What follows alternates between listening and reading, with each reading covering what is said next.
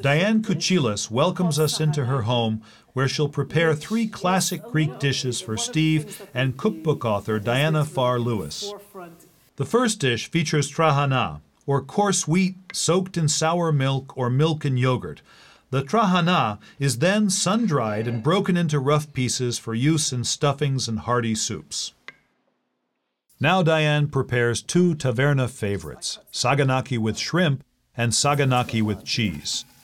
Most Greeks prefer to see their shrimp with the heads and tails on, um, and often actually cook them with the shells on, because they do they are actually more flavorful that way. It's, they're a little bit more difficult to eat, especially if you're in a fine dining situation, but it is they are tastier.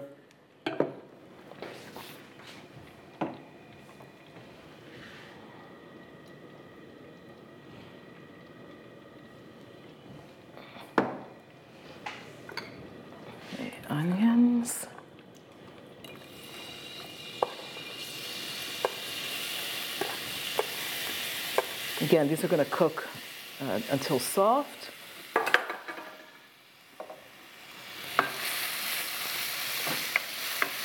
Now, there are two ways to do this. Uh, one is to add the shrimp, once I add the garlic to this, to add the shrimp and get some color on them. But because the tomato is quite uh, watery, you could also do this with canned tomatoes. If you know, good quality canned tomatoes, is, that's absolutely fine. Um, and I'm going to add a little bit of ouzo to it as soon as the, the tomatoes are, where the liquid has cooked off, most of the liquid has cooked off. This is a great dish. Uh, this is a great meze. It's also uh, a very nice dish with pasta. Uh, you could serve it over rice. It's, it's, it's very versatile. It's great with you know, good bread. You just you always want something that you can dip good bread into. I'm going to add a little bit of chopped garlic, about a clove, the grated tomato.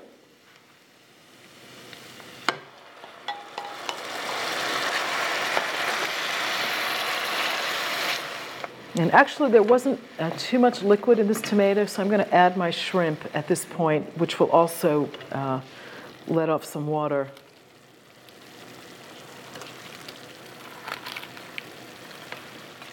This is on a fairly, uh, a medium hot flame.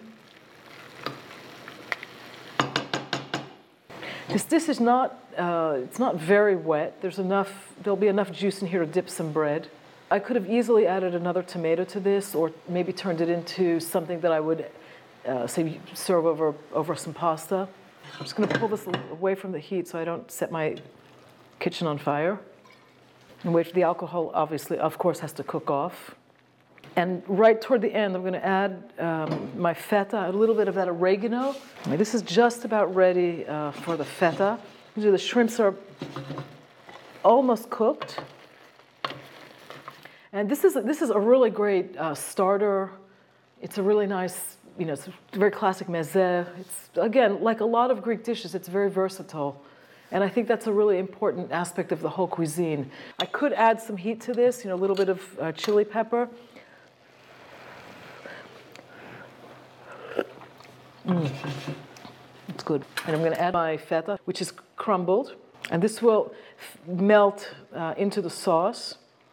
I'm not going to add too much of it. I don't want to overpower the dish. I'm going to cover this uh, just so that the feta melts a little bit more quickly. You know, if you don't have dried oregano, you can use fresh oregano. You could use uh, thyme. You could use savory. You could use marjoram. Uh, you could use fresh basil is very nice in here. Fresh basil and ouzo actually work very nicely together. Everybody thinks that whatever herbs, olive oils, honeys, olives, uh, fish, you know, goat and lamb come from their own little tiny pocket of the world. That's always the best. And of course, my little tiny pocket of the world is Ikaria. So we have the best oregano there, but not according to Pericles.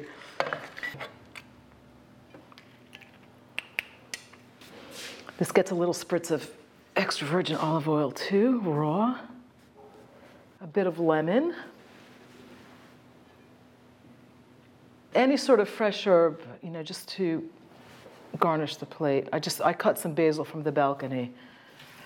For the more familiar cheese saganaki, a tricky pan-fried cheese, it's important to use hard, slightly sharp cheeses like kefalotyri. The secret to making successful cheese saganaki is all about timing and temperature. You don't want the cheese to melt too quickly in the pan, so you need to keep the cheese cold until you're ready to cook. The cheese is dipped in water, dredged lightly in flour, and then fried in a hot nonstick pan on both sides. No oil is needed. When a golden brown crust forms, the cheese is almost at the melting point and ready to come out of the pan. Serve with a wedge of lemon, a little salt, and a sprinkling of paprika for color.